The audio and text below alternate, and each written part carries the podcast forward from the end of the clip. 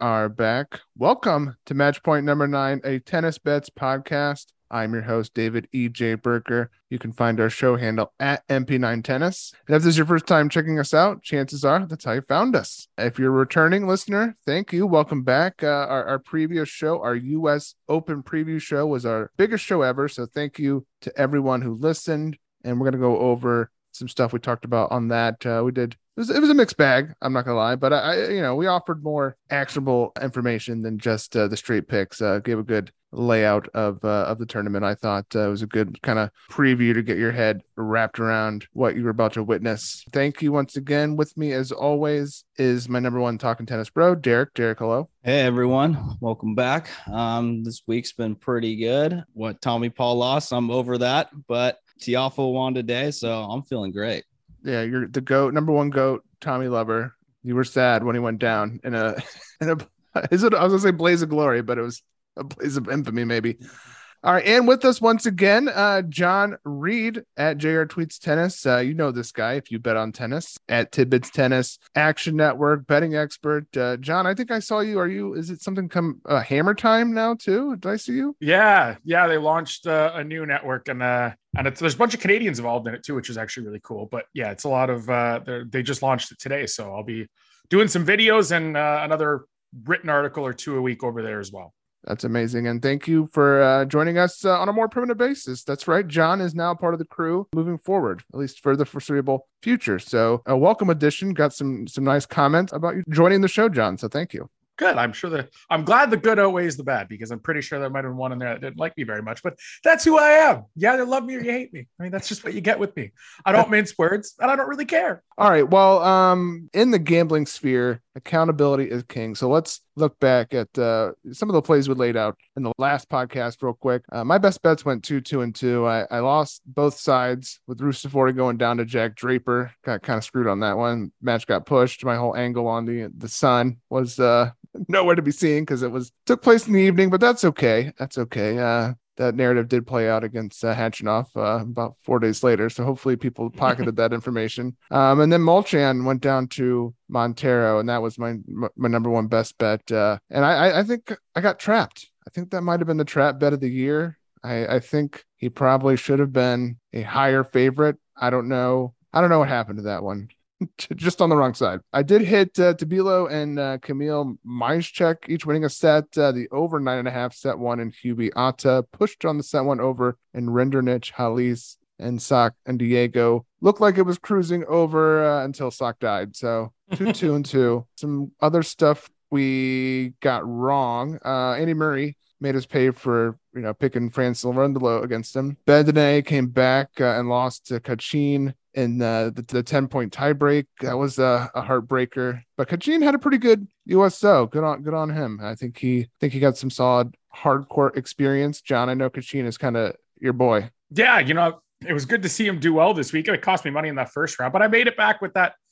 He re- he did the reverse where he came back against Brandon Holt and then didn't lose the fifth set tiebreak. So kind of made it back there. And then I absolutely hammered uh, Corentin Moutet against him in the next round. So all's well that all's well that ends well. I also lost Nishioka, although I didn't actually bet him because I had looked at the price before our show, talked about it, and then I released bets afterwards, and he was down to plus 115. So the market kind of saved me there. Mm. Took a lot of money from plus 140 to plus 115. I was like, ah, I don't like him so much here anymore. But I did say that on the pod as well. So if anyone did tail, then you know, accountability due there as well. All right. Well, other stuff we hit. It wasn't all uh, bad. Uh, we hit Tiafoe. Mm-hmm. Derek, you had this Tiafoe covering four against Giron. We had Bonzi beating Ugo. ADM covering uh, in his first match, uh, and JJ Wolf to snag a set against RBA. So some good and some bad. Uh, it was uh, one thing we did get wrong that I didn't have uh, laid out here was uh, the seeds fell. I didn't go back and count. I should have uh, went to see how many, but man,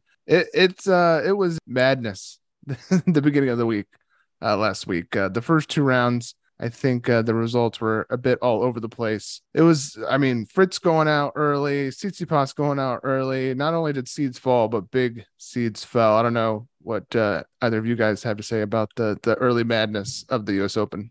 So, do you think that Novak not being in this tournament had a big play in Fritz and Tsitsipas just kind of boning out at the very beginning, just because they probably were looking way too far down the line? Maybe would entertain that, but like I don't think Brandon Holt beats you because you're overlooking him. I think Brandon Holtz beats you because he played like absolute dog doo doo. like, if we're being honest, like Fritz knows he lost that. Like he lost that match. Holt doesn't have much to his game, right? That's why Cachin came back and beat him. Like you, you can't like beat Pedro Cachin on a hardcore, bro. Like how are you beating Taylor Fritz? I don't know. But that first week was an absolute bloodbath for me. So I've I pulled a lot of it back this week, and I'm pretty happy about that. But whew, madness indeed. Yeah, this that first week, yeah, that that didn't do fair or didn't do well for my bankroll. But yeah, I've been making it back ever since. But geez Christ, that first round was a disaster. You couldn't predict anything. There wasn't a common thread between all the matches. It's just everything was just up in the air, and no one should have been a favorite, and no one really should have been a dog either. Yeah, I've had a hard time uh, pre-serve uh, getting a real grip on what side to be on. Uh, live betting has been really saving my bacon uh, all tournament. And man, there's been some great opportunities. Even you know uh, the Shapo Rublev tiebreak. I grabbed Rublev at minus 105 money line. I mean, this has just shown the past 10 days have shown just how valuable live betting can be and, and, you know how much it pays to pay attention as the the match is going on especially you know when things are a bit topsy-turvy pre-serve on these uh, these lines and these numbers yeah i just uh, suck at live betting I'm glad. I'm glad there are people making some money out there doing it. I'm just like I can't a damn thing live betting. Well, I mean, when um Cilic won the fourth set against Alcaraz, uh, Alcaraz fell back to minus 130. Yeah, that was a no brainer, and thankfully he pulled that out. Uh, but yeah, the the live betting has been uh has been great. Okay, outrights. Uh, I have sinners. We mentioned Fritz and Norrie dead. I also had Bodek making a run, and he did not. Ugh, I'm so I'm bitter about that one. that that dude, that dude did not play well um, at this tournament. All right, so some good and some bad for us here. Uh, any thoughts or lessons here, you know, that stick out to you from what you've seen from the U.S. Open up to this point that maybe we could, you know, pocket for next year or moving forward? Any overall thoughts? Yeah, the men's game is not as strong as I think a lot of people like to make it out to be, even myself included. Like I'm a WTA fan as well. A lot of people love to dump on the WTA's top 10 being very weak, which to be fair, it is. But let's not pretend like the men's game is in the best place either. A 19 year old who's insanely athletic, insanely gifted, and has awesome power, granted, but has very little like the point construction and the ball bashing and the air accounts are unreal. He's now going to win this US Open. I mean, Carlos Alcaraz is going to win a lot of slams in his in the coming years, but like he he shouldn't be ready yet. Like he should not be ready to win the 2022 US Open with his game, the lack of point construction, the lack of thinking through points, and just being like, I'm going to run every shot down, get everything back, and then use my power. When my power lands, I'm going to beat you. And there's just not really like a developed approach there yet, which is fine. You're a teenager. Like that, that meant that IQ part of the game comes as you get experience. But like he should not be winning the 2022 US Open, and he's going to do it. That's what my takeaway is. Is next year, like when you get to the slams, and the books are just going to make every single big seed and big name a massive, massive favorite because it's three of five and it's tougher to take them down. Look for some dogs uh, that are either in form or decent in those conditions because I think you're going to find some great value, especially on the plus games market. Yeah, I'm with you on that. It's just like you, you kind of just think that Alcaraz isn't even mature enough to even deserve to win a, a slam at this point. It's kind of crazy, but like he's definitely going to win some down the line. But it's like there's no Novak. Rafa just bailed because he wanted to go have a kid or something like that. and then Tiafoe's stepped up his game to another level. To the, but like, if you were to ask me about like six months ago, if Tiafoe stepped up his game to like just one more level, I wouldn't have been all like, oh yeah, he's going to be a U.S. Open semifinalist.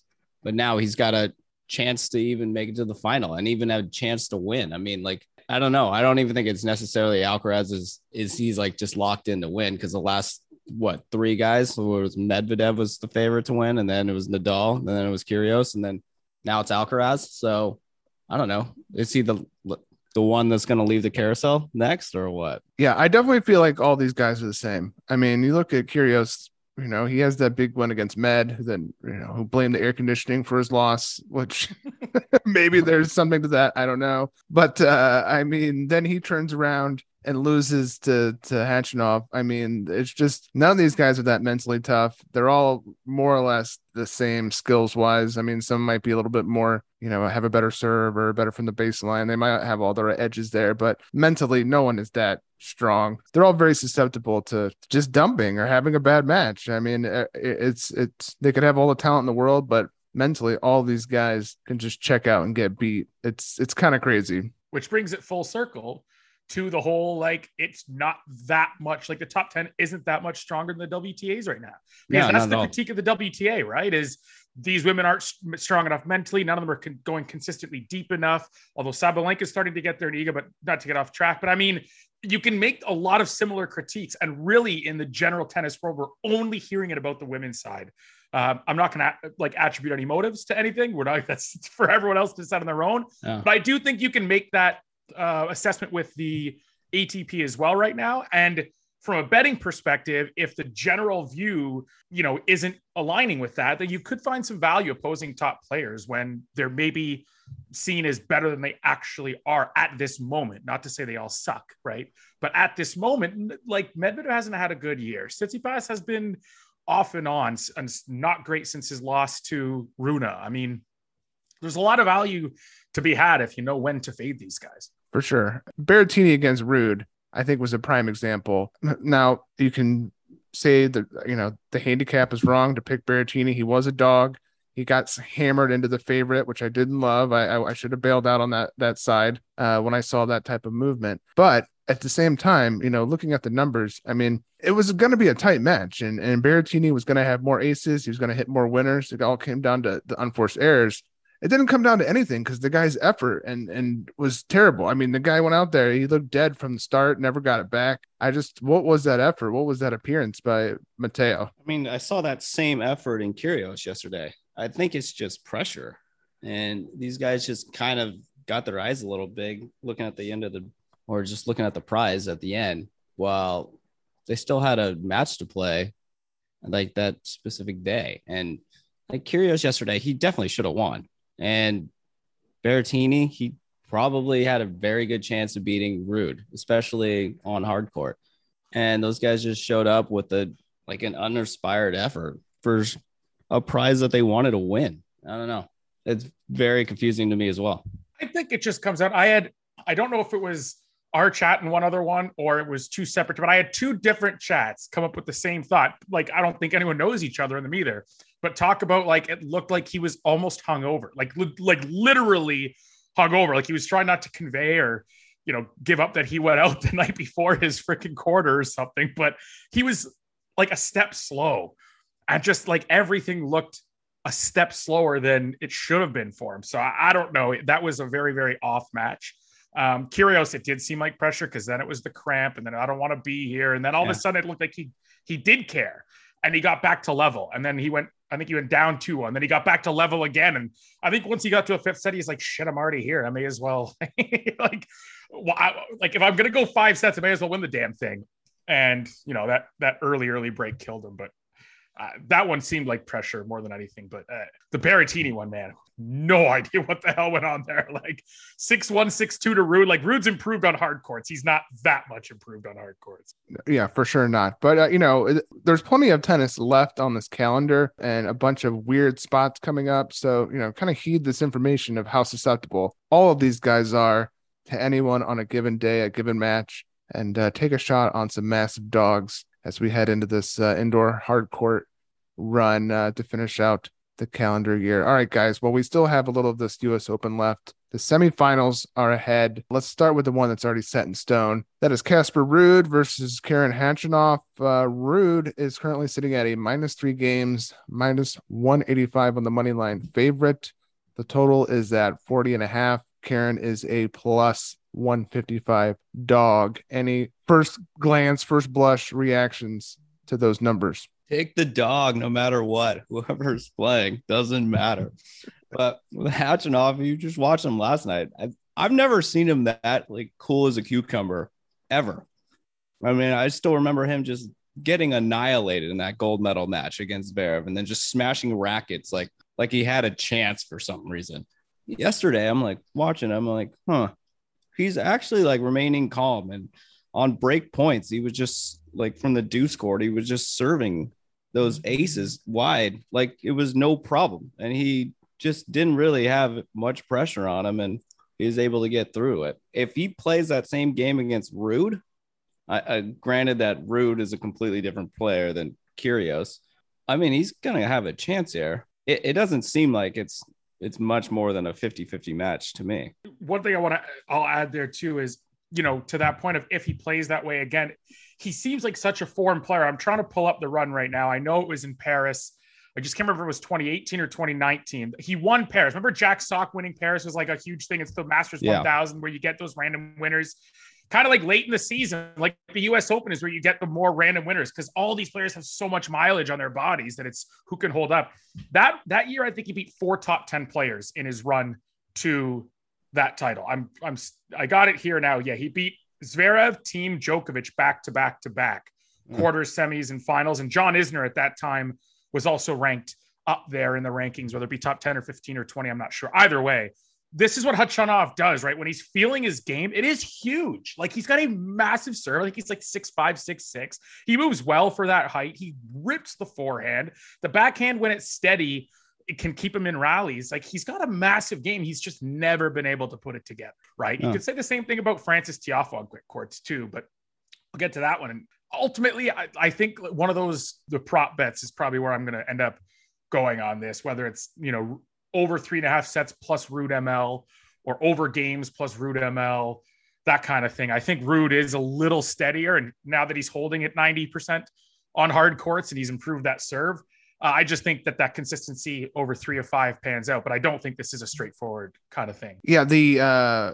serve prop for the Tiafoe Rublev match was 30 and a half, uh, and that just snuck over with 32 total. So I yeah, I think that the props are a very solid way to play this, not just with uh, packaging the winner and a, a games total, which I have to say are, are, are pretty juicy. You know, I unfortunately haven't had much success with them, but I mean, like you know, I Sinner was a massive favorite against Ivashka. You know, I played him played him to win in under 40 and a half games, which was pretty generous. I thought and that was plus 110. I mean, yeah, it sucks that Sinner biffed that one away, but that was a pretty good price and a pretty good number to play it at. So, um, depending on your book, these match specials are pretty awesome. So definitely take advantage and, and look deeper on the menu because you know they're they're offering 50 more bets than than normally at uh than they will at Metz uh, next week or San Diego. San Diego coming up. All right, well, I'll paint a little bit more of a picture here. Uh, Ruud's path to this point, uh, he beat Kyle Edmund, uh, Van Rijthoven, Tommy Paul in a match that he escaped. Tommy crushed him winner wise, uh, but hit 82 unforced errors in that match. And of course, uh, I believe he got bageled and and or he got breadstick. What was? Did you get bageled in the last? It was set? a bagel on the face. Yeah. It was bagel. Yeah. Ruud beat Moutet then, and then uh, Berrettini in the aforementioned uh, dud performance by Matteo. Uh, he's dropped uh, four sets all tournament. So he's he's been playing pretty well, kind of uh, under the radar, keeping it moving, and just keeping uh, the dubs piling up. Karen's path here beat Kudla, Montero, Draper in a retirement, Busta, which was a beating Busta and then beating Nick. Two pretty solid wins compared to this resume from from Ruud and his path. I think um, he's dropped uh, a set in every match so far. So little uh, nugget there. Uh, Ruud has only hit more winners than Moutet in his path. Karen has only hit more winners than Kudla. So there should be, there's not going to be a, a, significant winner advantage between these two potentially. Karen, obviously, I think has a slight edge with aces. He hit 30 against Nick last night. Um, Ruud hasn't been a big ace guy this week. Uh, both have been pretty clean with unforced errors compared to their opponents on the way, except Karen did have one more than Montero, the clay grinder maybe that's something uh, Montero maybe has a game a little similar to Ruud in the sense uh, that you know they're both kind of clay guys ish. I, I don't they're not a one for one comp, but you know working the baseline uh, and making Karen move. I don't know if that's if that's anything there, John. Any any thoughts on that? I mean, I think Montero is just like one of those guys who on clay is a little more comfortable on hard courts. He can be rushed, and he's got a good serve and a good forehand. Like he's not a typical, you know, Federico Coria or some, someone like that, where the game is just underpowered and they need the clay to slow things down. I think he's almost the other way around. Like he's got a, a, decent first serve and he's got a forehand, but God, he hates how fast the game plays. And like the ball's on his racket long before he wants it to be there. Like that's his struggle on hard courts more than anything. So, I mean, in that sense, I, I, I guess so. I think Ruud is a little more comfortable, but Ruud, they both have decent serves. Uh, and I don't think they're both like traditional. They don't necessarily need to play 15 points and wait for it, or 15 shots and wait for an error to win a point, right? They can f- find big serves and find cheap points, and I think that's that's why they've both. Uh, or sorry, Ruud far more than Montero has developed into a better hard court. But even Montero, like that Molchan win, he can keep sets close on hard courts because he does have a serve and he doesn't need to rely on errors from his opponent. All right. Well, I'm going to go with Ruud. You know, he made it to the final in the French Open. Uh, he's a little bit more, you know, battle tested in that sense, uh, in, terms of meeting the moment to get there. It's such a massive win for for Karen. I, I mean, to match that level of intensity that he had against Kyrgios, I think is going to be difficult. And uh, you know, we mentioned the mental uh, aspect of the, of this game, and I just feel like I trust Ruud more than I trust Khachanov in that aspect. Uh, I think it's really going to take a big effort from Khachanov's serve, you know, and he's drop sets every match along the way. So you know that Ruud is, is definitely not going to be in straights. And I, I think Ruud minus three is a, a, pretty decent number. And I wouldn't be surprised if you just wanted to go Ruud money line. I wouldn't shock me if that creeped up over minus to minus 200 uh, at some point uh, before first serve. Oh, I'm taking Khachanov on that. I mean, just watching Ruud against uh, Tommy Paul. I'm not playing favorites here with this whole Tommy Paul stick that I got going. But yeah, Tommy Paul in that whatever that third set when he was up uh, six five, uh, he was serving for the set, and he was up forty love. He should have won, and then he just blew it. And then, granted that let's say that the fourth set, like he did win that. I don't know. Maybe he wouldn't have won if he were to won the third set, but still, like I think Ruud is definitely beatable, and I think Khachanov can do it. I mean, what he's only lost Rudy said four sets and then two of them were against Tommy Paul. Yeah. Yeah. So what makes you think that I don't know. I, I can't really see like Karen not trying to replicate that same thing. True. I guess I just trust Ruud more mentally, yeah. and I, I, I think that he's going to make uh, work.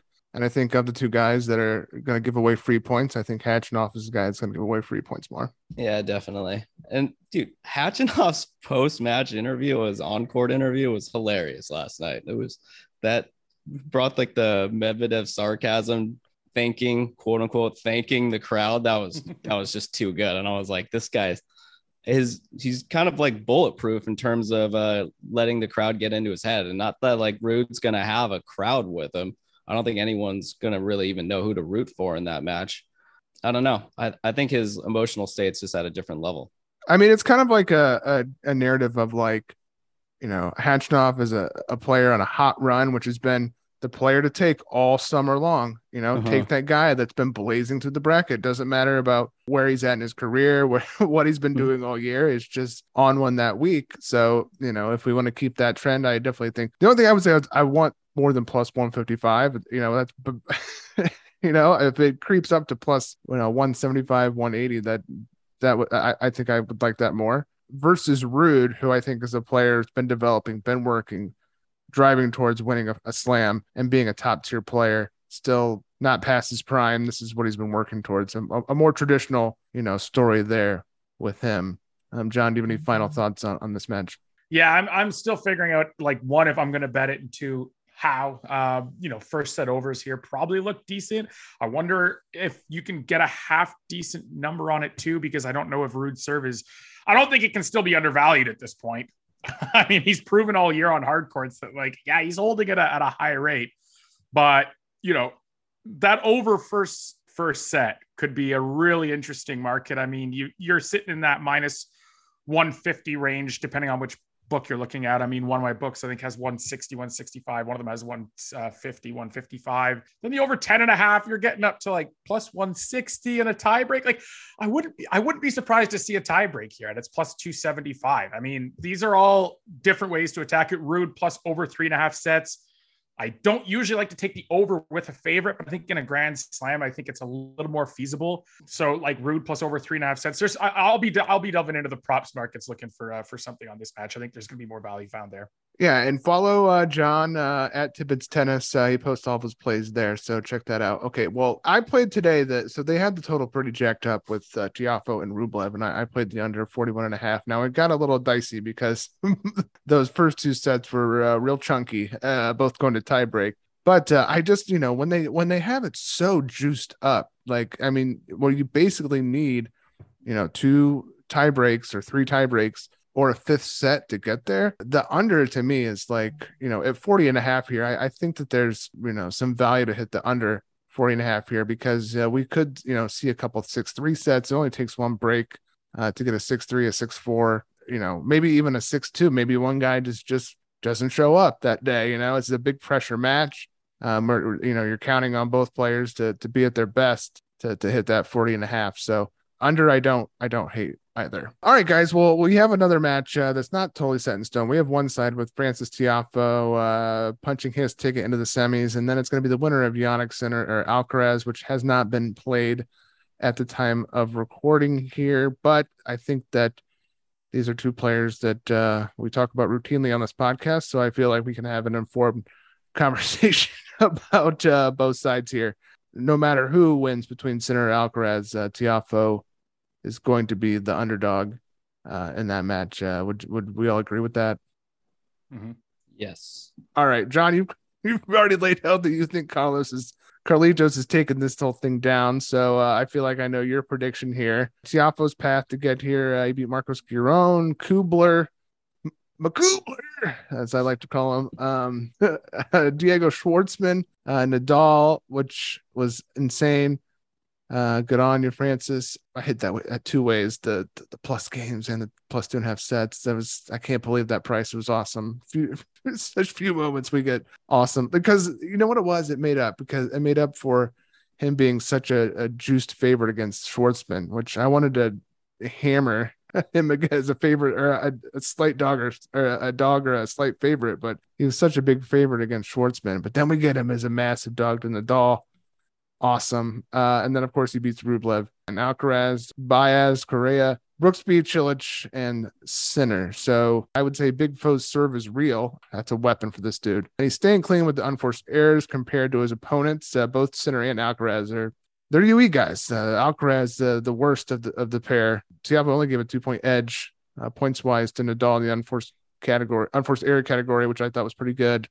And he's a guy that can hit winners. So is Alcaraz. Sinner's serve, though, I think hasn't been spectacular compared to what it was at Wimbledon. Uh, he's only hit 16 aces twice, single digits the rest of the way. Some of that could be of, you know, how his opponent's been playing a serve. But man, I I I think that we when we first came back uh, after Wimbledon on this podcast, we're like, you know, Sinner serve really improved. Seems to be doing. I just, it's not really, it's not really there this USO run. Uh, I've talked for a while. Anyone have any thoughts on on some of the stuff I just laid out? Yeah, I think Foe um, for him, it's like a byproduct of quicker courts, right? I mean, he loves quicker courts for a couple reasons, and I think ultimately, um, the first, like, I mean, you look at his success, right? He's had good grass seasons before. He's made his other quarterfinal. His previous best run at a slam was in Australia, which where he made the quarters, and now at the USO under a closed roof where they've sped up conditions from about three years ago again. Now he's in the semi because when you look at his game style, he doesn't have that much natural power, and his serve on like clay or a slower hard court is is not underpowered per se, but underpowered relative to a lot of other top players right? Where if you get that quicker court, he finds more cheap points and he will beat you in a point construction game. He will beat you in a court coverage game, an athleticism game. He will beat you in the ability to make shots on the run. He's good at net and he knows when to come in. He's very savvy, right? And that's ultimately why I played him against Rublev. Rublev has the biggest weapon on the court. But when you when you have quicker courts, Foe's game plays up and now he's closed that gap on you in terms of how many free points you're going to get. And if he closes that gap, he's going to beat Rublev every time in the point construction game. He's going to beat him at knowing when to come into net and playing at the net. He look at his net points today were it was incredible. insane. Yeah. So I mean, that's why he likes these quicker courts. His game can on slower surfaces be a little underpowered, and his opponents can kind of take advantage of that on return. When the courts are playing quickly and he finds cheap points, he's really tough to take out right? So I think that's ultimately why he's having so much success here. On an Alcaraz, I mean, look, that Baez match was close until the retirement. Coria just sucks. on hard courts. The Brooksby match, he was down a double break in the third. And that's a great matchup for him because Brooksby does nothing to really bother him. Like he's athletic enough to get to all the slices and dices and, and still get them back. And then Cilic needed five sets. I mean, that's kind of Alcaraz, though. Like he should be beating these guys a lot more easily, but he kind of plays his way into these longer matches, but ultimately comes out on top. And I think that's what he's going to do against Sinner. I think that's what he's going to do against Foe. Yeah. So the, like the way I see uh, Tiafoe, it's like his game is exactly what you just said. And then if I take a look at like, um, like Alcaraz, Alcaraz plays, I'd say he plays mostly a defensive game. He definitely plays an offensive game as well, too. I think Sinner plays a more defensive game than Alcaraz. Um, but either way, I think Tiafoe plays a more offensive game than both those two. And I think he'd dictate the points more um, than and he would just overall dictate the game. So I don't know. I think that Tiafoe actually has a pretty good chance against both these two guys, and his level of play is just what we always expected him to be at. I mean, or always wanted him to be at. He's actually like sustaining it. He, usually before he just couldn't sustain it throughout an entire tournament, and now he's playing the U.S. Open in the freaking semifinal, and we're seeing him play it at the highest levels possible. Um, oh, I, I really want Tiafoe to win. I am being biased towards that, but I'd still think he's a good value as a dog against both these guys. Um, I worry with Alcaraz, just you know, him being a spectacular player and, and pulling a rabbit out of a hat against Tiafoe. I, you know, I, I definitely think, I definitely don't think he's going to push Alcaraz around. Alcaraz, I don't know. When you have someone who's such an athlete uh, and has so much power, uh, I, I, I, and I, also don't question him in five sets. Um, I, I will think that he will give free points away, so that'll probably keep Tiafoe in the match a bit more. But uh, the last guy standing, I, I can't picture, I can't picture Tiafoe over Alcaraz. Alcaraz. I just can't get there. Do you want to make any uh, finals predictions uh, since we have a little bit of time left here? I'll go. I'll, I mean, obviously Alcaraz. I'll go Alcaraz over Ruud.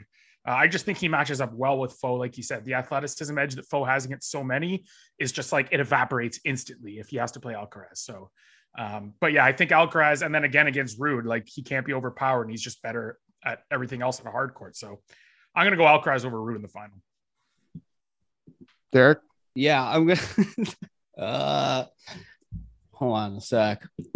We got. I mean, we can we can cover all bases here if you want to go Tiafoe. That way, we can at least say we had someone on. Yeah, yeah. I, will I'll, uh, yeah.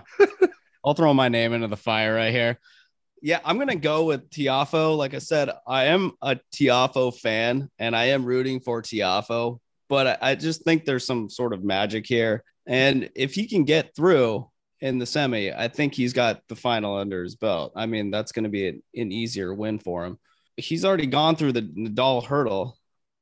So I, I can't imagine there being, I don't know, a, a, huge surprise if he does win the semifinal. I'm going to take Alcaraz uh, to win this whole thing. Uh, uh, you know, he's just a guy on a, a, kind of a magic run. Like I said, we've seen those, those paying off for people all summer. So don't, don't blame anyone that wants to ride that lightning.